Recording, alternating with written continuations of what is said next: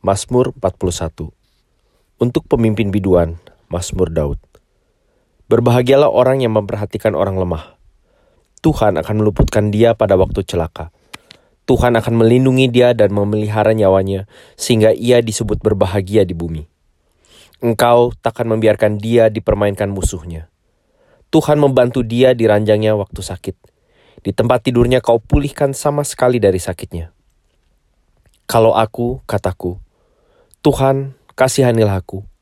Sembuhkanlah aku, sebab terhadap engkaulah aku berdosa. Musuhku mengatakan yang jahat tentang aku. Bilakah dia mati dan namanya hilang lenyap? Orang yang datang menjenguk berkata dusta, hatinya penuh kejahatan lalu ia keluar menceritakannya di jalan. Semua orang yang benci kepadaku berbisik-bisik bersama-sama tentang aku. Mereka merancangkan yang jahat terhadap aku. Penyakit jahanam telah menimpa dia sekali ia terbaring, takkan bangun-bangun lagi. Bahkan sahabat karibku yang kupercayai, yang makan rotiku telah mengangkat tumitnya terhadap aku. Tetapi engkau ya Tuhan, kasihanilah aku dan tegakkanlah aku, maka aku hendak mengadakan pembalasan terhadap mereka. Dengan demikian aku tahu bahwa engkau berkenan kepadaku apabila musuh-musuhku tidak bersorak-sorai karena aku. Tetapi aku, Engkau menopang aku karena ketulusanku.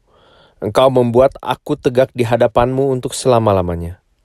Terpujilah Tuhan Allah Israel dari selama-lamanya sampai selama-lamanya. Amin. Ya. Amin.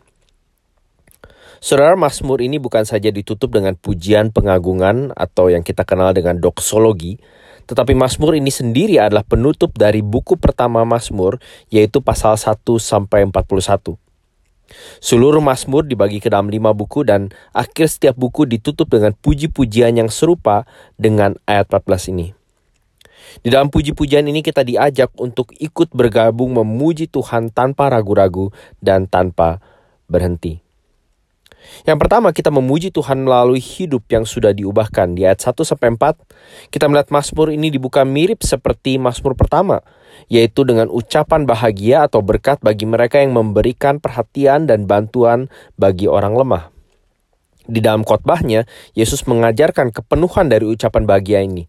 Matius 5 ayat 7, Berbahagialah orang yang murah hatinya atau merciful, karena mereka akan beroleh kemurahan atau mercy. Alkitab berulang kali mengajarkan bahwa orang yang berbahagia atau orang yang diberkati bukanlah orang yang hidupnya tanpa masalah atau tekanan, melainkan orang yang hidupnya sudah diubahkan oleh Tuhan. Dan dari mana kita tahu kalau orang itu sudah berubah?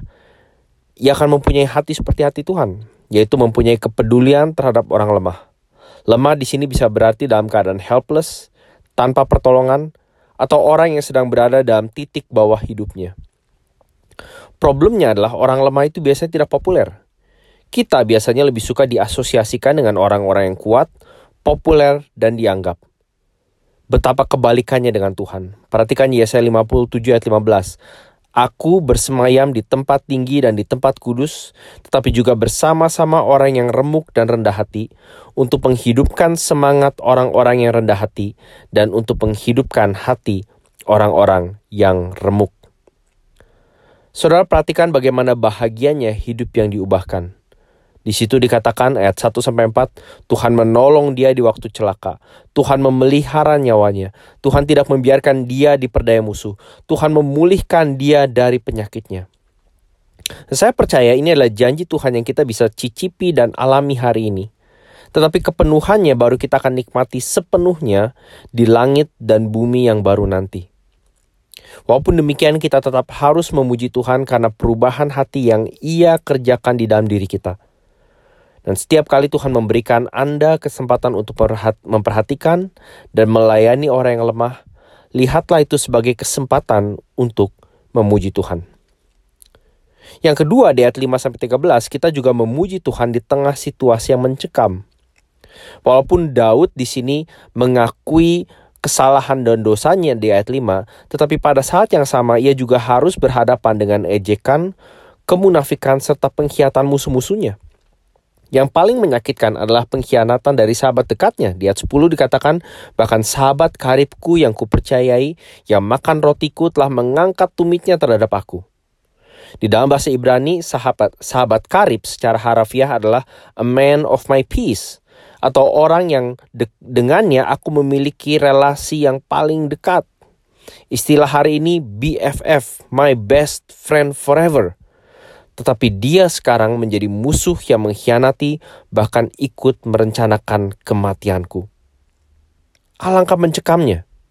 Dalam hidup Daud, ia beberapa kali dikhianati oleh orang terdekatnya.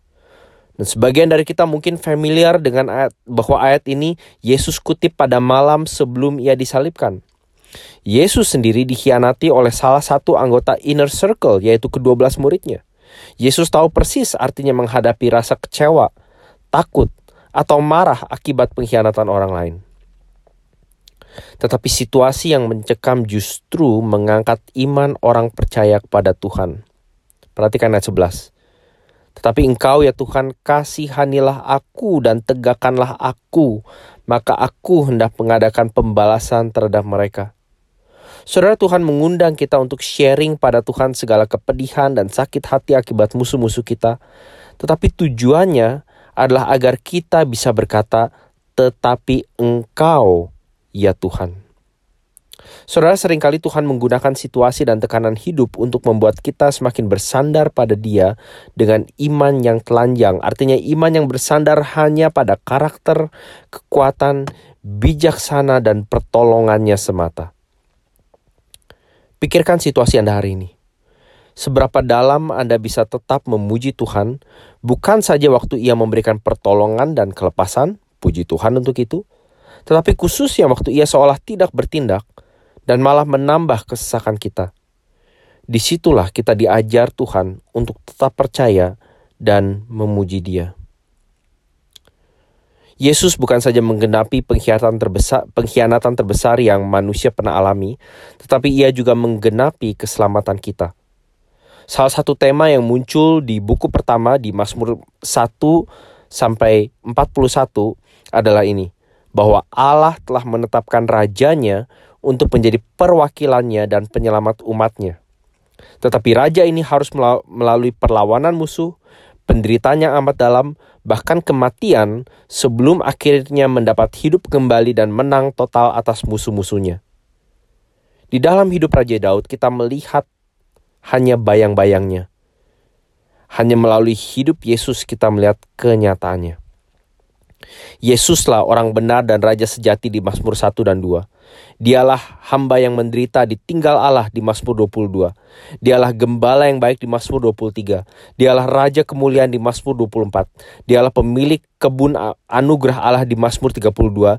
Dialah orang bahagia yang bukan saja memperhatikan tetapi mati bagi orang lemah di Mazmur 41.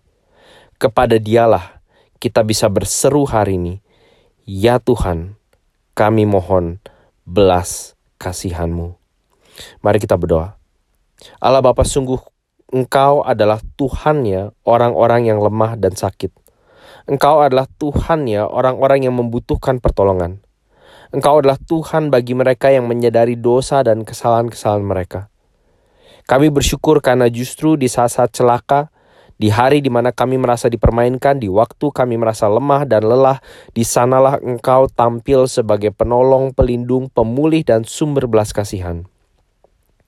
Waktu kami dikhianati atau disalah mengerti, kami dapat datang padamu. Waktu kebaikan dan ketulusan kami disalahgunakan orang lain, kami dapat yakin bahwa Engkau mengetahui semuanya itu. Di tengah segala tekanan, rasa marah, dan takut yang kami alami, tolong kami untuk tidak bersandar pada kekuatan atau perasaan kami, tetapi supaya kami menerima belas kasihan dan kekuatan dari Engkau sendiri. Ya Tuhan Allah, semuanya ini kami minta agar pada akhirnya Engkau saja yang menerima segala puji dan sembah kami. Demi nama Yesus Kristus, anakmu yang telah mati dan bangkit bagi kami, kami berdoa. Amin.